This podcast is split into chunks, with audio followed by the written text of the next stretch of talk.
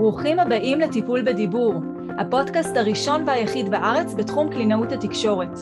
אני נועה ברק, אימא לשישה מתוקים, קלינאית תקשורת התפתחותית מאז 2010, מדריכת הורים, מלווה התפתחותית, ויוצרת משחקים טיפוליים ותוכניות לשיפור הדיבור.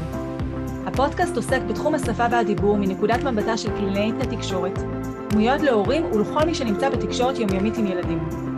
חפשו אותי באתר שלי noabarak.co.il ועקבו אחריי גם ברשתות החברתיות.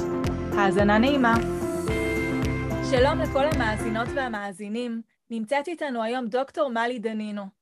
מלי היא מנכ"לית אגודת ניצן, מייסדת אגף לקויות למידה במשרד החינוך, מפתחת שיטת ה-ECC, Emotional Cognitive Coaching, לאימון הורים, מכשירה אנשי מקצוע בארץ ובחו"ל, אנחנו מן הסתם גם נדבר יותר על השיטה לאורך הפרק היום, ומחברת הספרים ההורה כמאמן, המדריך לאימון הורים, ולשחרר באהבה.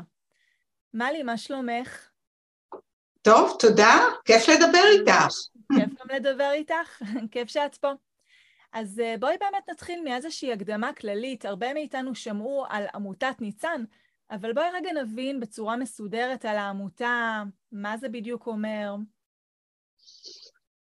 אז אגודת ניצן היא אכן עמותה, אה, היא נקראת אגודה וזה ככה מסמן כמה שנים אה, העמותה הזאת קיימת, שזה קרוב ל-60 שנה, שהוקמה על ידי הורים לילדים עם ליקויי למידה, עם הפרעות קשב, עם אה, קשיי הסתגלות ותפקוד, שקמו ועשו מעשה, ובעצם הם הניחו את היסודות אה, לאגודת ניצן.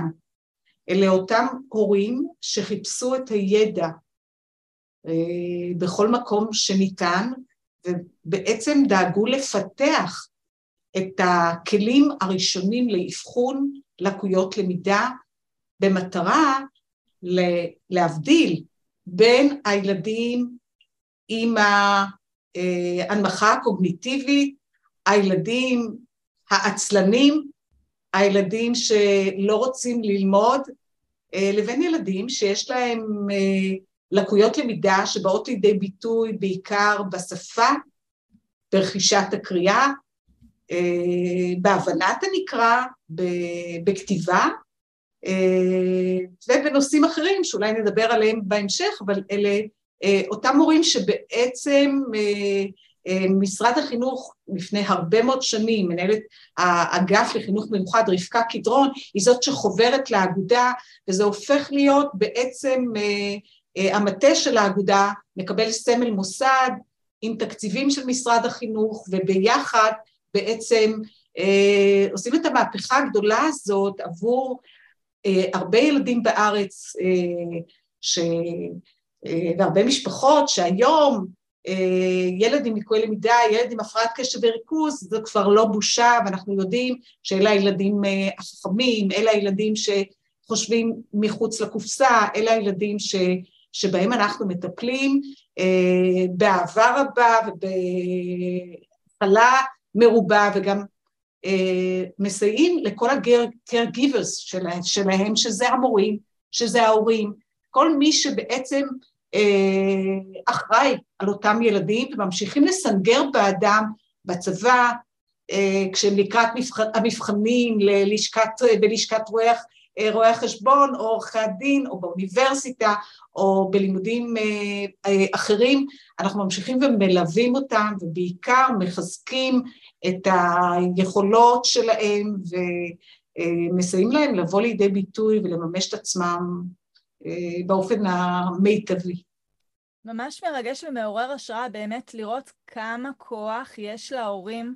זה נוצר מתוך צורך אישי, ברמה האישית שלהם עבור הילדים הפרטיים שלהם, שהם, אני מניחה, לא מצאו את הפתרונות הקיימים, או לפחות לא בצורה מספקת במערכת כמו שהיא הייתה אז, ועשו מעשה ולקחו אחריות, והיום כל כך הרבה הורים וילדים נוספים מרוויחים מהצעדים הראשונים האלה ש, שאז נוצרו לפני 60 שנה. כן, לגמרי. היום את מנכ"לית העמותה. בואי שתפי אותנו איך הגעת בעצם למקום הזה, מה הדרך שלך שעברת עד שהגעת לשם? אז הדרך שלי במערכת החינוך החלה כיועצת חינוכית, הייתי עשר שנים יועצת חינוכית והייתי מנחה, מדריכה של יועצים חינוכיים במחוז הדרום, ובעצם בשנים האלה למדתי תואר שני בתחום אחר לגמרי, הנדסת תעשייה וניהול, במטרה ל... לעשות איזושהי הסבה ולעבוד בתחום אחר, יותר בארגונים. מאוד מאוד אהבתי את כל התחום של פסיכולוגיה ארגונית, ובכלל תהליכים ניהוליים שחשבתי ש... שאלה יהיו הדברים שבהם אני אעסוק בעתיד. והאמת היא שאחרי שסיימתי מסכת של לימודים לא פשוטה, שלקחה שבע שנים, כולל לימודי השלמה, כולל תזה.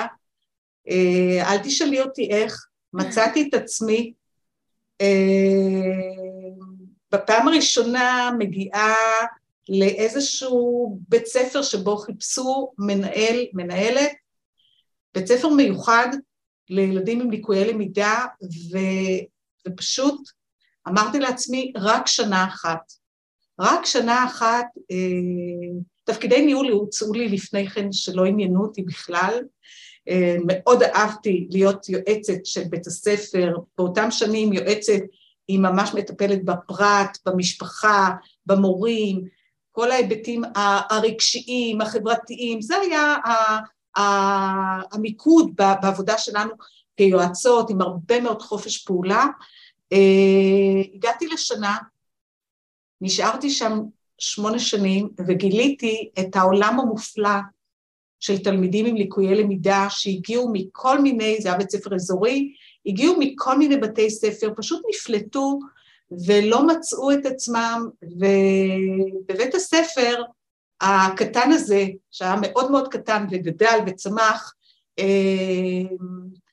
אה, בעצם הבאנו אותם אה, מהכשרה מקצועית שהם קיבלו לבגרויות, עשיתי כמעט את הדברים שלא היו מקובלים אז במשרד החינוך, בהתחלה הייתה הרבה מאוד ביקורת, אבל אני כל כך האמנתי בתלמידים האלה שזאת אה, הייתה חוויה מאוד משמעותית בחיים שלי. אה, ובעצם אני חושבת שהשם שלי ככה הגיע למשרד החינוך ולכל מיני ועדות שהשתתפתי אז באותה תקופה, ובעצם במשרד החינוך מציעים לי לבוא ו- ולטפל בנושא של ליקוי למידה בשפ"י, הכירו אותי כיועצת, אה, אני מגיעה לשם, לשפ"י יש תקציב של מיליון שקל לטפל בליקויי למידה בכל, בכל תלמידי אה, מדינת ישראל. אה, זה סיפור ארוך, אני לא אכנס אליו, אבל בעצם הגעתי,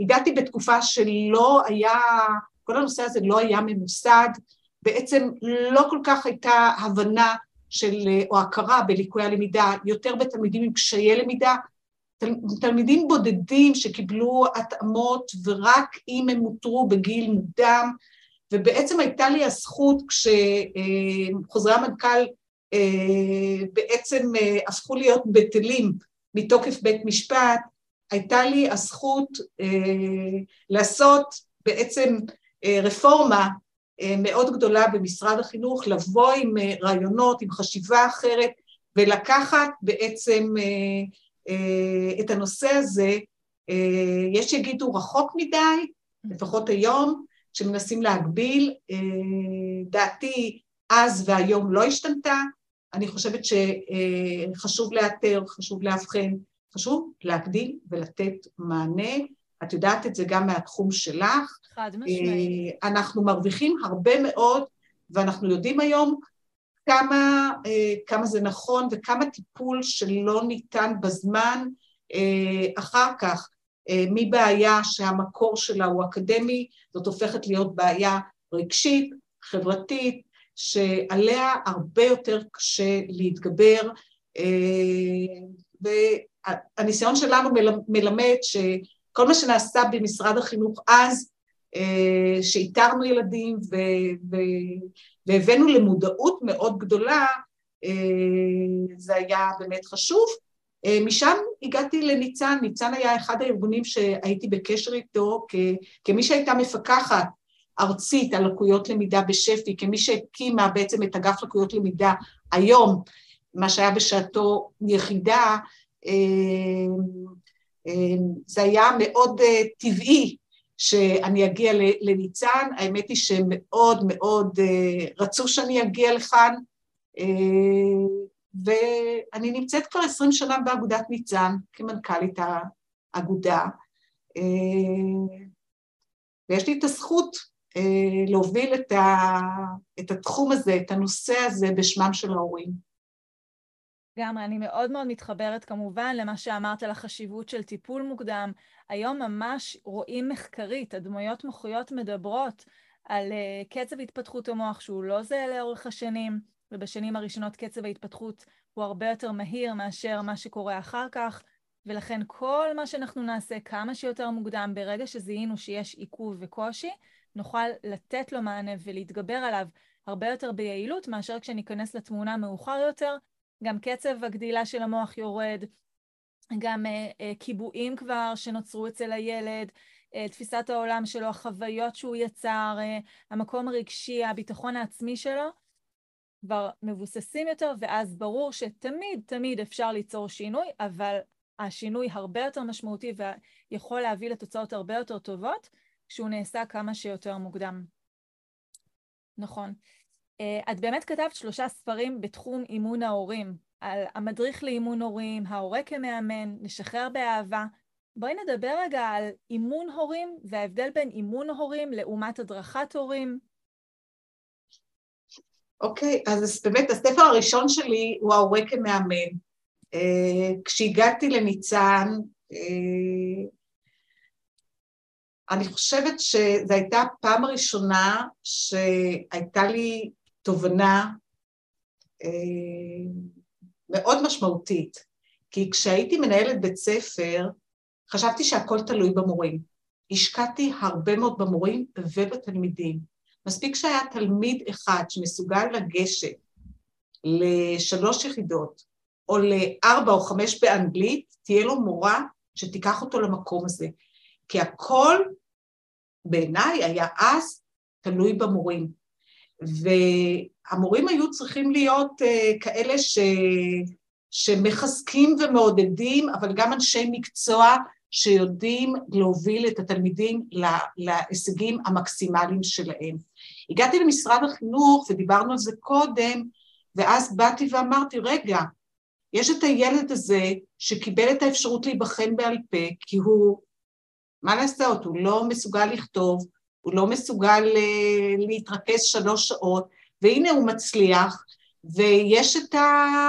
את מי שההורים uh, לא היו מודעים, הוא לא אובחן בכלל, והוא מאוד חכם, אבל הוא נשר מהמערכת, וחלילה גם uh, הצטרף לקבוצת שוליים.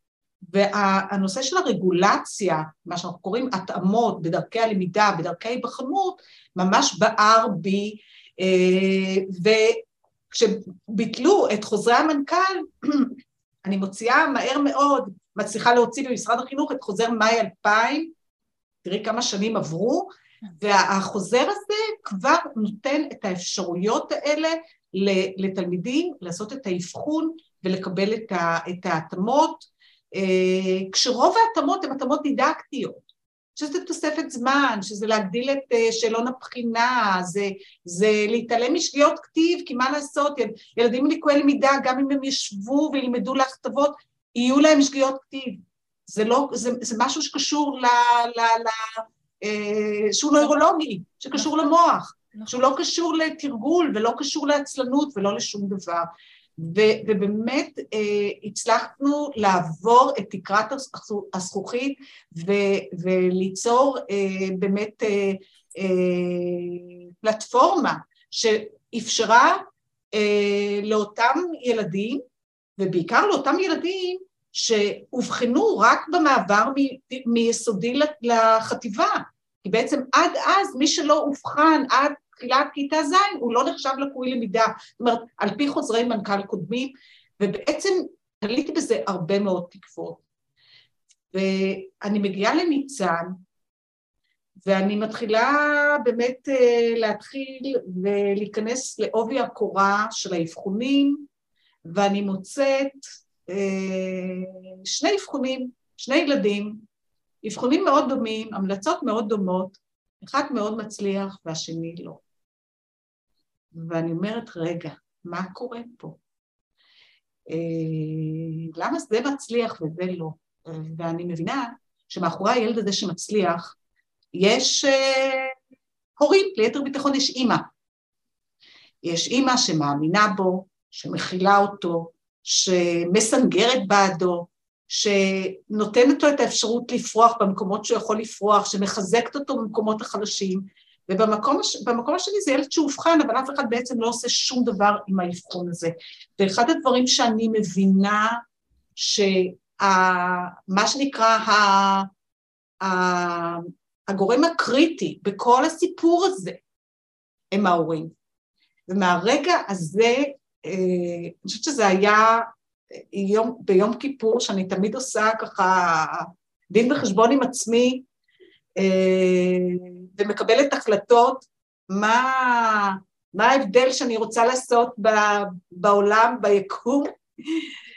אחד הדברים שאני ככה אה, צורבת בליבי זה את העניין של ההורים. יש פה הרבה מאוד עבודה בניצן, צריך לעשות פה הרבה מאוד דברים בתחומים שונים, זאת מערכת מאוד גדולה עם הרבה סניפים, אה, ואני יודעת שאני חייבת להגיע אל ההורים, ואני מתחילה לכתוב ספר. זאת אומרת, אני הרבה פעמים בדרך מירושלים לשרון, אה, הייתי מדברת פשוט עם ההורים מכל הארץ, היה להם את הטלפון שלי, והם היו מתקשרים והייתי מייעצת להם. שנים אחר כך שפגשתי הורים, אמרו לי, זוכרת, דיברת איתנו, עזרת לנו. אמרתי, יש, ההורים לא יודעים, הם גם לא מבינים את כל, ה, את כל, ה, את כל העניין של חוזר מנכ"ל ומה לבקש ומה לקבל. אני אכתוב ספר הדרכה. הנה, אני עונה לך הדרכה, ואני כותבת, מתחילה לכתוב ספר הדרכה, שהם יבינו שאם, לעשות ככה ולעשות ככה ולעשות ככה, ואחרי כמה פרקים אני סוגרת את, ה, את מה שכתבתי, ואני אומרת, אה, אף אחד לא יקרא את הספר הזה. ההורים שאני פוגשת אותם, שהם בטלפון מדברים איתי, הם ההורים שאני, שהם רוצים שאני אקח אותם יד ביד. אלה ההורים שבעצם אני צריכה להתחבר אליהם רגשית. ובעצם אני מתחילה לכתוב את הספר ולדבר על תהליך האבל, ועל אה, מה קורה להורים, שחלק מכחישים, וחלק מאשימים את עצמם, וחלק אה,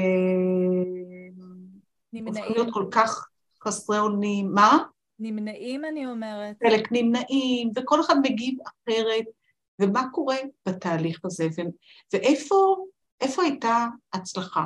איפה ההורים הצליחו לעשות את ההבדל? מה, מה היה שם? אני בעצם מאוד רוצה להבין את העניין הזה, לזקק אותו ו- ולקחת ממנו את המשהו הזה שבעצם יעזור להורים אה, להגיע לאבחון, אבל אחרי שהורה מקבל את האבחון, גם לדעת מה לעשות איתו, מה לעשות עם הילד שלו, ומה לעשות עם הילד שלו מול בית הספר. והספר הזה בעצם הוא, הוא, הוא לוקח את ההורה מהמקום של החוסר אונים לתמיכה, לסינגור, ובעצם אה, הספר עוד לא יוצא לאור ואני כבר פותחת הרבה קבוצות הורים בניצן, ו, ועושה איתם תהליכים בקבוצות ועוזרת להם אה, בעצם להבין, אני כמובן גם מחבקת את הקושי של ההורים, כי להורה קשה, להורה מאוד קשה, זה לפעמים נופל עליו אה, מאוד קשה, וזה לא משנה אם ההורה הזה בעצמו חווה את הקשיים האלה בילדותו, והוא עוד פעם פוגש את אותה חוויה, את אותה מורה, את אותו בית ספר, ועוד פעם עומד מול המציאות הזאת, מול מנהל בית ספר למרות שהוא כבר התגבר על כל, כל הקשיים, אבל עכשיו הטראומה הזאת חוזרת. או שזה הורה מאוד מאוד אינטליגנטי, כן? שהוא מרצה באוניברסיטה, שהוא זה, והנה הילד שלו, הילד שלו לא מצליח, לא מצליח להעתיק מהלוח, לא מצליח לקרוא, לא מצליח לעשות את הדברים הכי בסיסיים, ו, וקורה פה משהו מאוד קשה, שבעצם אה, ההורה צריך להתמודד איתו. אני בעצם, זה מוביל אותי לפתח את שיטת ה-ECC, זה חלק מהדוקטורט שלי גם, כי בדוקטורט שלי אני משווה בין קבוצות הורים לבין העבודה הפרטנית הורי ילד, ובעצם אחד הדברים שאני מבינה כבר בקבוצות תמיכה, שזה לא מספיק להדריך את ההורים. זאת אומרת, הורים זקוקים להדרכה, זה נכון. אה, הם זקוקים להדרכה כי צריך להסביר להם מה יש לילד שלהם, איפה נמצאת הבעיה, ואיך לעזור לו ולמה הוא זקוק, אבל מהניסיון שלי, אה, ההדרכות האלה אה, לא, לא עוזרות. זה הרבה פעמים מתאים להורים מסוימים, אולי לי כאימא שהתמודדתי בדיוק בדיוק כמו עם הילד שלך, כן, הרבה, הרבה אנשי מקצוע יכולים ליפול למקום הזה, בדיוק בדיוק בדיוק, וזה מה שעבד אצלי. וכאילו אם תקחי את זה, זה יעבוד, וזה לא עובד ככה, כי יש המון משתנים. יש את המשתנים של ההורה, של הילד, של הדינמיקה המשפחתית, של ההיסטוריה, אה, של, של, של ההורים, יש פה הרבה מאוד דברים. וחלק מהעניין זה באמת אה, היה לבוא להסביר להורים, תראו, אני לוקחת אתכם למסע של 12 מפגשים. במסע הזה אתם תפגשו את עצמכם. אתם באתם אליי כדי שאני אתקן את הילד, כדי שאני אטפל בו, כן? זה... אבל אני רוצה להגיד לכם דבר אחד, ששום דבר לא ישתנה אם, אם אתם לא תעברו את התהליך הזה. והתהליך הזה הוא קודם כל עבורכם, הוא יהיה ממוקד בכם. הרבה פעמים הורים היו באים ואומרים, כן, רגע, רגע, רגע, אולי את מתבלבלת. הילד הזה באמת, באמת, יש, בה, יש לנו המון בעיות עם הילד הזה, הוא הגלגל החמישי במשפחה, יש לנו עוד שני ילדים גדולים ממנו, מאוד מוכשרים, מאוד מצליחים, באוניברסיטה. עם הילד הזה לא עובד שום דבר. ואני אומרת להם, בסדר, הילד הזה הוא המסע שלכם, הילד הזה הוא הגילוי הגדול שלכם. בעזרתו תגיעו למחוזות בכירים. ובהתחלה זה היה מאוד מאוד קשה, היה צריך ממש לשכנע, רק הורים במשבר מאוד מאוד גדול שבאו אליי ואמרו לי, מה שתגידי אני עושה, uh, התחילו את התהליך, כמו האימא שעוברת את התהליך, וזה הספר לשחרר באהבה, שמגיעה אליי לקבוצת הורים, ובקבוצת הורים היא, אני נותנת הדרכה להורים, ובסוף הפגישה היא מרימה את האצבע והיא אומרת לי, אה, זה מאוד מאוד אה, מעניין כל מה שאמרת, מאוד חשוב, אה, תגידי לי מה אני עושה עם ילדה מחוננת שלא רוצה לקום בבוקר לבית ספר, לא הולכת לבית ספר כבר תקופה. ו... ואני אומרת לה, את יודעת, המפגש שלנו הסתיים, אני מציעה שתישארי ונדבר, כי אני חושבת שיש פה הרבה מאוד דברים שאני רוצה להבין לפני שאני בעצם נותנת לך איזושהי עצה. והאימא הזאת שנשארת, זאת האימא הראשונה שעוברת את האימון, זאת האימא שבאה ואומרת לי, הסיפור שלי הוא לא שהיא לא הולכת לבית ספר, הסיפור הרבה יותר קשה. עומדת אה, אה, קצינה בכירה, בכירה מאוד בצבא, שאומרת לי, הסיפור הוא או אני או היא בבית. חייבת לעזור לי. מה שתגידי. אה, וככה אנחנו, אני מתחילה בעצם את אותה שיטה שלקחתי אותה מתוך כל מיני תהליכים שעשיתי, אה, שמבוססת על הרבה תיאוריות פסיכולוגיות, על התהליכים הקבוצתיים שעשיתי, על האימון שלמדתי, אבל אני מפתחת את, ה, את השיטה המיוחדת הזאת, ו... ודרך 12 מפגשים אה, לוקחת את האימא הראשונה, אה, כשבעצם הפסיכולוגית שלנו אה, היא זאת שענת כצנלסון היא זאת שמאמנת אותה, מאמנת אותה, וזה לא הדרכה וזה לא טיפול, זה ללכת בשיטה מאוד מובנית, ויושבת בחדר סיוון, שכותבת מילה במילה, ואני מנחה כל מפגש. אני לא אעשה לך ספוילר, אבל יש שם happy end של ילדה ש... שחוזרת מהר מאוד ללימודים, שהולכת, אה, לומדת כמובן באוניברסיטה, מדעים, אבל בעיקר של אה, אינטימיות ואהבה בין אם לבת, בין אימא לכל הילדים, בין... אה, סיפור, סיפור מופלא, אחד מתוך אה, מאות סיפורים כאלה של הורים שעברו דרך המסע הזה, אה, כמובן בעזרת המאמנים שלנו שלומדים את השיטה פה בניצן שהם כולם אנשי טיפול, ולהגיד אה, אה, מה ההבדל, ההבדל הוא שבמקום להדריך את ההורה מה לעשות, בעצם ההורה מגלה איפה הוא תקוע, אה, מה באמת הערכים שמניעים אותו, מהם הדברים שבעצם הוא מגיע אליהם לבד. אותה אימא בעצם מבינה תוך כדי תהליך, אימא מאוד קשוחה, היא סמכותית, היא מפקדת בצבא, ככה חינכו אותה. ומה לעשות שעם הבת שלה, עם ה-ADHD, זה עובד מאוד מאוד גרוע. כן. והיא חשבה שלימודים, קודם לימודים, ואחר כך צופים, ואחר כך כל מיני דברים אחרים שהיא עושה, ואם היא, היא, היא רוצה לעבוד בבית, לא, ממש לא, קודם כל לימודים, וטלוויזיה ממש לא. וזה עבד מאוד מאוד גרוע. וחלק מהעניין זה השינוי שחל אצלה, ומנוקשות מאוד גדולה.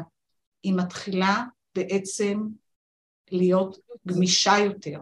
וכשככל שהיא גמישה יותר ומשחררת, משחררת באהבה את הבת שלה, הבת שלה היא זאת שלוקחת את האחריות וה, והדברים משתנים מרגע לרגע, ומה שהיה כבר לא יחזור להיות.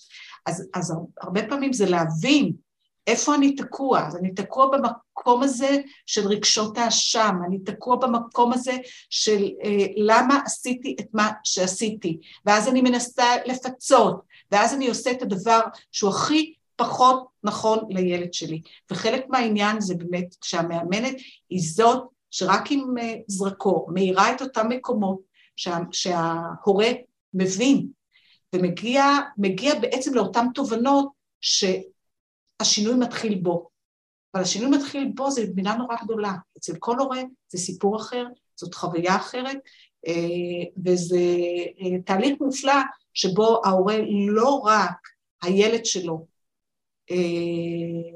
חוזר להיות הילד שלו, מצליח, מצליח בלימודים, מצליח ב, בכל, ב, ב, מאושר, שמח, מגיע להישגים מה שלא ציפו, זאת אומרת זה כל פעם מפתיע מחדש לאן תהליך כזה יכול לקחת את, ה, את ההורים והילדים, אבל גם ההורים מגלים את עצמם. זו אותה אימא שפתאום מגלה שמה שהיא עושה כעורכת דין שעובדת אה, מסביב לשעון ובשאר הזמן עם הילד כל הזמן, אה, אין לה חיים אחרים, מגלה את ההתבוננות, מגלה את, ה, את, ה, את היכולת הזאת אה, להתחבר לילד שלה ולקחת לאט את הזמן.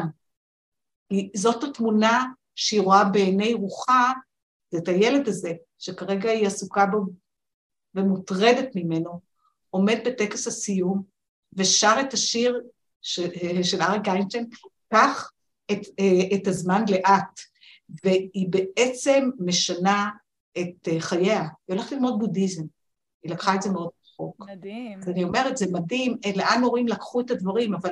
או ההורה הזה שלא היה לו סבלנות, שלא היה לו קשר עם הילד, הבן המתבגר שלו, והם מגיעים, זוג ההורים, ואני שואלת אותו, נפגשים אחרי שנה, ואני שואלת אותו, רגע, אבל תסביר לי מה קרה. הוא אומר, חוץ מזה שהוא ירד במשקל, שזה לא קשור אה, אלינו, אבל אני אומרת, מה? הוא אומר לי, תראי, פעם במפעל שאני עובד, אני הייתי מסביר פעם אחת, אין פעם שנייה ופעם שלישית.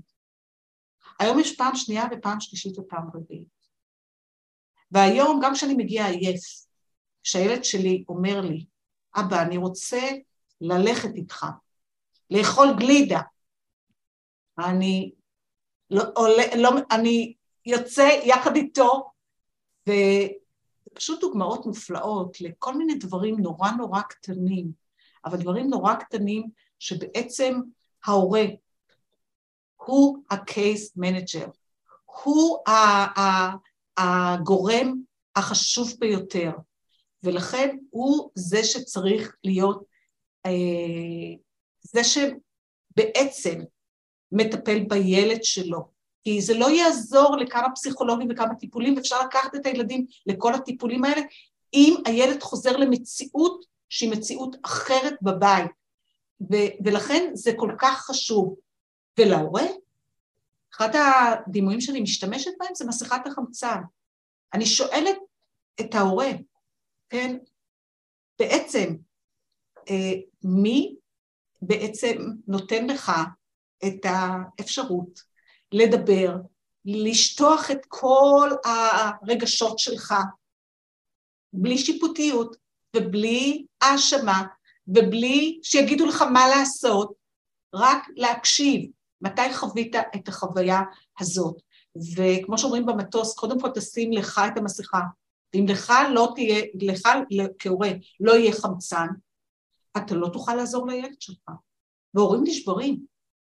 אה, לכן הסיפור של ההורים הוא, הוא סיפור אה, מאוד חשוב בניצן, הוא סיפור מאוד אה, חשוב לי, אני רואה בו שליחות מאוד מאוד גדולה, ובכלל להיות ממוקד ברגש, בחלק הרגשי, את יודעת, משרד החינוך מדבר הרבה מאוד בשנתיים האחרונות על הסל, על social emotional learning. אנחנו כבר חמש שנים מפתחים תוכנית שנקראת Be Friendly, שזה ללמד את הילד לדבר בשפת הרגש, להתמודד בסיטואציות חברתיות שונות ומגוונות, בשיטת ה-ECC, באותה, ש... באותה שיטה שנחקרה, שהיא evidence-based, שיש לה פרסומים מדעיים בז'ורנלים מאוד נחשבים, אותה שיטה שהגענו אליה לכמה מקומות בעולם, אותה, אותה תוכנית שבזכותה ניצן קיבלה מעמד של ארגון יועץ אה, לאו"ם, ואת אותה שיטה בעצם לקחתי אל הילדים, והיום אנחנו בבתי הספר אה, נמצאים אה, בתוכנית שנקראת אה, Be Friendly, שזה בעצם ואהבת לרעך כמוך, זאת כל התורה. כן, אני מאוד מאוד מאוד מתחברת ממש לכל מה שאמרת. בעצם מה שאני אומרת זה גם לצוות שאני מכשירה, יש לי היום 11 קלינאיות שעובדות בשיטת טיפול שאני פיתחתי, אני כל הזמן אומרת, ההתייחסות שלי להורה זה בעצם כמו ההתייחסות שלי לילד. אם עד היום הייתי רגילה בקליניקה להתחבר אליו ולהכיל אותו ולתת לו אמפתיה ולדבר את הרגשות שלו, אני קודם כל עושה את אותו דבר מול ההורה של הילד.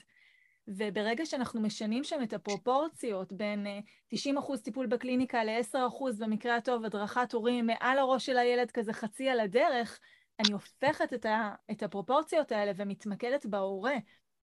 שאנחנו יודעים כאמור לעשות את השינוי המשמעותי, כן. מאוד חדשני. את יודעת שאני דיברתי לפני עשרים שנה ואמרתי, אה, אני זוכרת שהיה איזה פרופסור אחד בארצות הברית שהכרתי, שהוא אמר לי, כל העולם מדבר על זה שצריך לטפל בילדים, מלי אומרת צריך לטפל בהורים. כן. אמרתי לו, מה לעשות? זה מה שמלי אומרת וזה מה שמלי חושבת. קודם כל צריך לטפל בהורים, ואני חושבת שזה מאוד חדשני בתחום שלך. נכון. וזה כל כך, כל כך חשוב. כי קלינאי תקשורת, המשאב הזה הוא כל כך, אה, הוא כל כך מצומצם. נכון, כן, אז... מצומצם, או נכון, יש באמת מגבלה. הוא לא זמין, להרבה הורים הוא לא זמין מסיבה נכון. כזאת, כזאת, כזאת, לא ניכנס לסיבות. נכון. ו- וחלק מהעניין זה לתמוך בתהליכים האלה אה, בבית. וההורה, אה, את יודעת, ברגע שההורה בא, לוקח את הילד לטיפול הזה ולטיפול הזה, תתקנו לי, תחזירו לי אותו מתוקן. זה לא עובד ככה. נכון, אני גם מאוד... יש בזה, יש גם את העניין של המעטפת וההכלה. ילד שקשה לו לדבר, אה, זה ילד שמצד אחד אנחנו לא רוצים לדבר במקומו, מצד, נכון, את תגידי לי, את אשת המקצוע, בוודאי. ומצד שני אנחנו רוצים שהוא יהיה מובן, ו- וזה לרקוד איתו את הריקוד הזה. נכון. וזה מלאכת מחשבת שההורה צריך מאוד להיכנס לתוך הדבר הזה.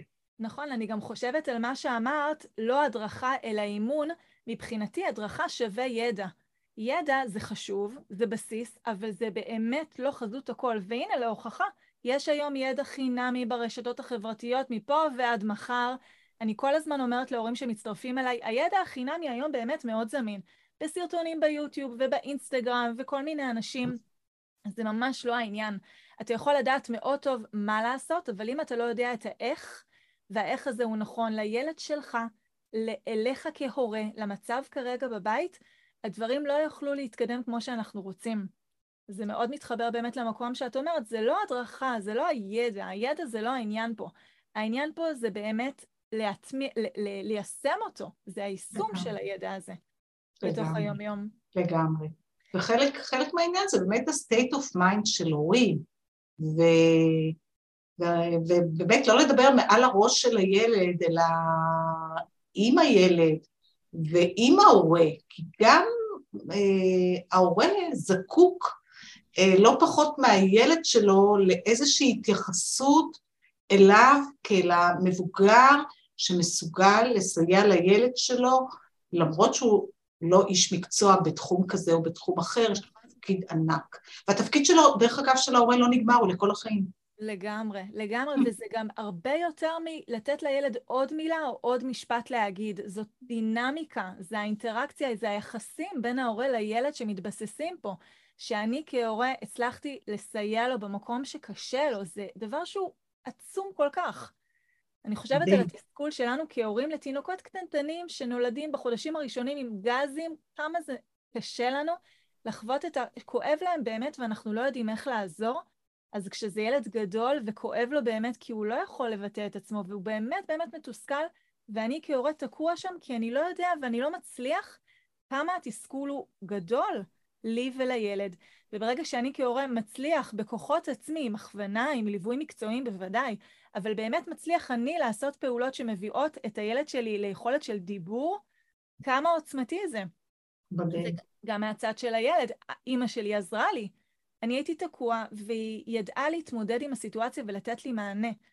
זה נכון. משהו שהוא, כמו שאת אומרת, זה לכל החיים. זה, עכשיו זה האתגר של הדיבור, ואחר כך זה אולי ש... אתגר של כתיבה, ואחר כך זה אתגר של אה, אה, אינטראקציה חברתית. האתגרים משתנים שם. ואנחנו כהורים, ברגע שאנחנו יודעים באמת לבסס אינטראקציה טובה עם הילד, להיות הכתף שלו, המשענת, ולהיות באמת זה שעוזר לו, זה משהו שהוא לכל החיים, ממש ככה. לגמרי. יש לנו באמת עוד כמה דקות, בואי נדבר רגע, אנחנו דיברנו על החשיבות של טיפול מוקדם והזכרנו שזה באמת אה, דברים מבוססי מחקר וקשורים להתפתחות המוח ובכלל אה, אה, להבניות רגשיות שנוצרות אצל הילדים. בואי נדבר על איך אנחנו בכלל נדע שצריכים לטפל. איך, איך הורה מגיע למקום שהוא מבין שהילד שלו זקוק כרגע לטיפול? אני חושבת ש... אה, זה יותר פשוט שהורה מבין שהילד שלו זקוק לטיפול כי הוא רואה שיש פערים, הוא רואה שהילד מתוסכל, אולי רואה שהילד אה, נמנע מלהכין שיעורי בית, או כואבת לו הבטן בבוקר. השאלה היותר חשובה היא מתי ההורה מבין שהוא צריך טיפול, כן. לא הילד. מתי לגמרי. ההורה מבין שהוא זקוק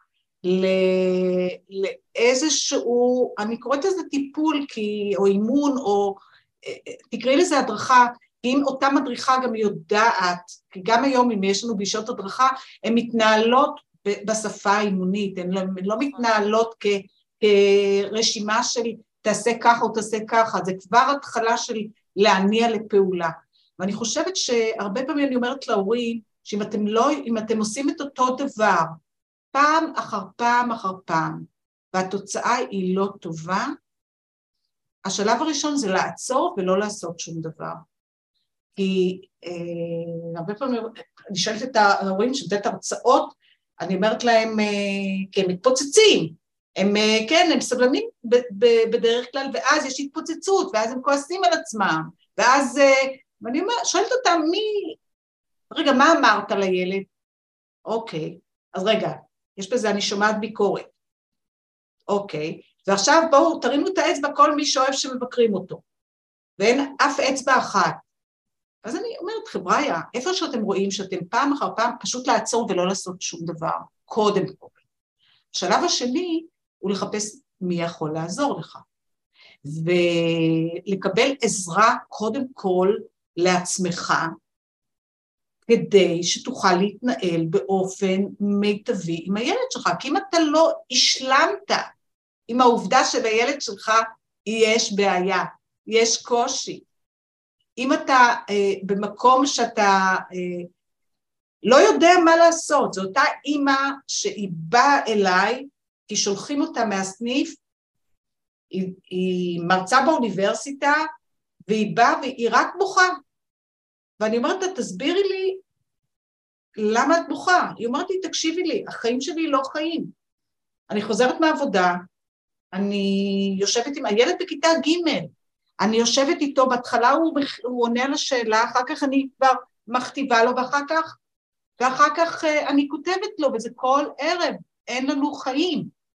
נכון. ואני קוראת את האבחון ואני שואלת אותה, מה הדבר הכי חשוב באבחון? מה שהכי חשוב באבחון זה, זה הקושי העיקרי שלו זה ליצור קשרים חברתיים. ואני, ואני מסבירה לה, ואני אומרת לה, רגע, רגע, בואי, אני אומרת לה, למה את עושה את מה שאת עושה? נכון, אבל... כי אני רוצה, ש, אני רוצה שהילד שלי יהיה רגיל, אני רק אספר את האנקדוטה הזאת, ואני אומרת לה, האם הוא רגיל? היא אומרת, לא. אז היא אומרת, אוקיי, בואי נלך לבית ספר עכשיו.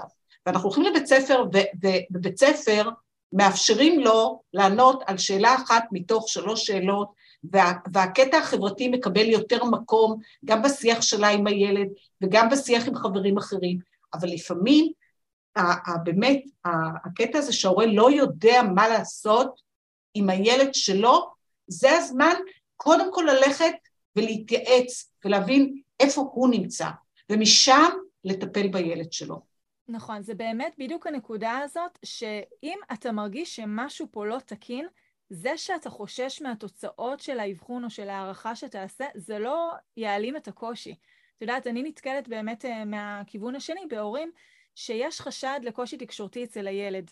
ילדים קטנים, בני שנתיים, שלא יוצרים קשר עין, שלא מדברים, שלא מצביעים, שלא אה, מגיבים לקריאה בשמם. והאימא מרגישה, היא מרגישה שמשהו שם לא טוב, היא גם לא שמה אותו במסגרת כי היא מרגישה שמשהו שם לא, היא לא יכולה לשחרר אותו, אבל היא מתה מפחד ללכת להתפתחות הילד, שיגידו לה, שישימו את החותמת הזאת, היא המלחיצה. ואני תמיד אומרת, הקושי הוא פה.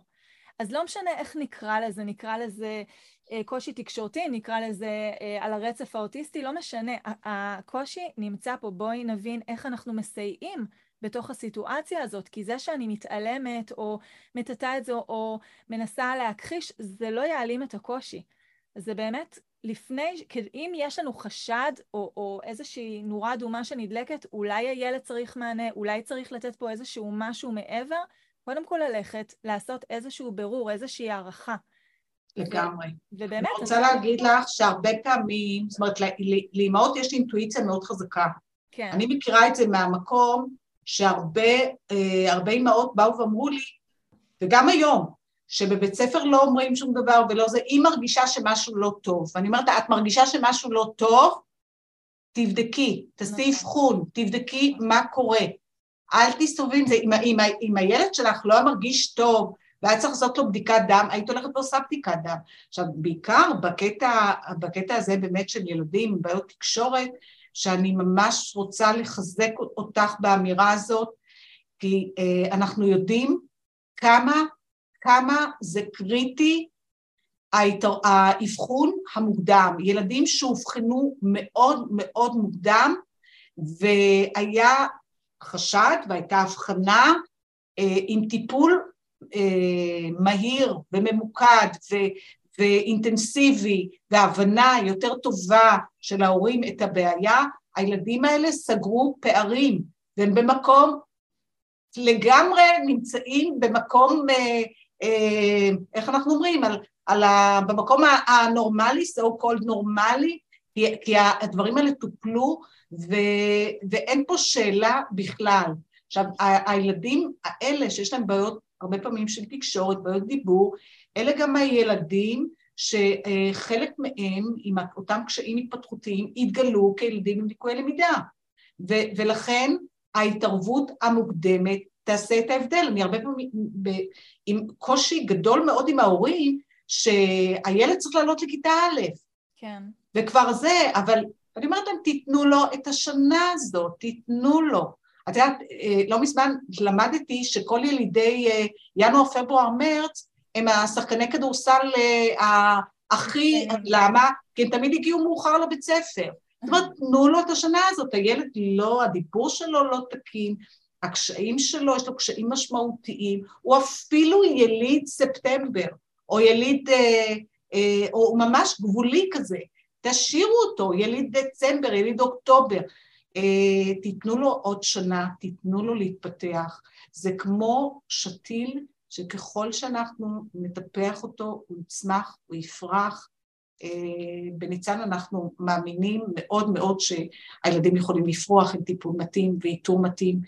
אה, אין שאלה לגבי הדבר הזה, ויהיה יותר קל לטפל בהם כשהם יגיעו לבית הספר